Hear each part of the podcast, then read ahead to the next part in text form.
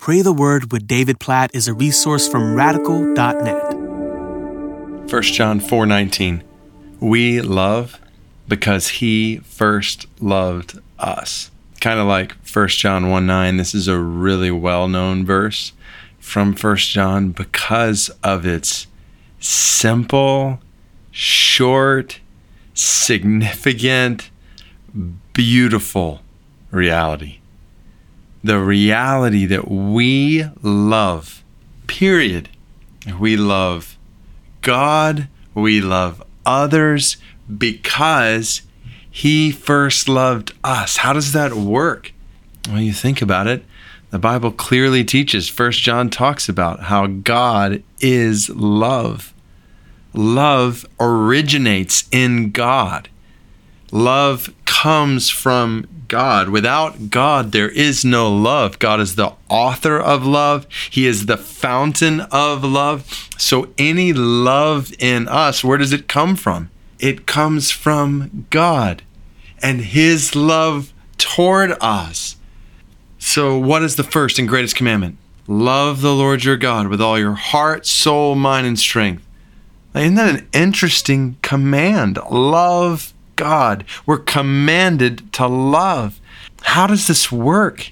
Well, when we realize how much God loves us, when we realize how lovely God is, then it just makes sense to love Him with all our heart and all of our soul and all of our mind, all of our strength to be in relationship with Him that is marked by love. I would just pause there and ask the question Is that a description of your relationship with God? Like love.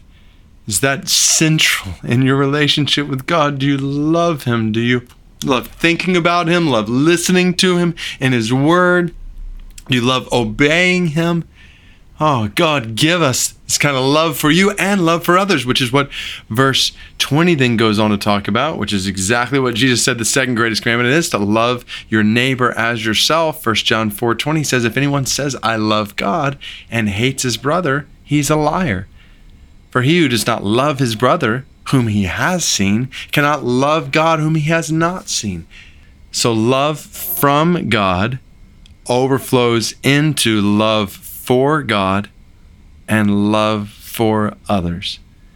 And so we pray, God, we want our lives to be marked by love like this, by meditation on your love for us, by understanding of your love for us, even as Paul prays for the Ephesian Christians that we might know the height width and breadth and length of your love for us. God, I pray that over every single person who's listening right now, that they would know in a fresh way right now the depth of your love for them amidst whatever they're walking through right now, amidst wherever they are in their day right now, that they would know they are loved by you. And that this would flow into love for you. God, help us we want to love you with all our heart, soul, mind, and strength. Everything we have. We want that to be the primary command we obey in our lives. We want that to be the primary marker of our lives that we love you wholeheartedly and that we love others selflessly. That we love and lay down our lives in a 1 John 3 kind of way for others, just as you Lord Jesus, have laid down your life for us. Oh God, we pray this over people in Afghanistan, for your church there, and those who don't know you, Jesus. God, we pray that amidst war and violence and fear and terror, that people would look to you and experience your love for them. God, we pray that you would give them help and safety and hope. And God, we just pray for your love to be made known among the people of Afghanistan. Ultimately, for your love in Jesus to be made known among the people in Afghanistan. Please, oh God, bring it about. Please help our brothers and sisters there to remember your love for them, to know in deeper and deeper ways your love for them, and to spread your love for others. God, help them to love the people around them, even those who seek to harm them, even their enemies. That you would help our brothers and sisters to love them as the overflow of your love for them. God, we we are so thankful for 1 John 4:19. We love this verse.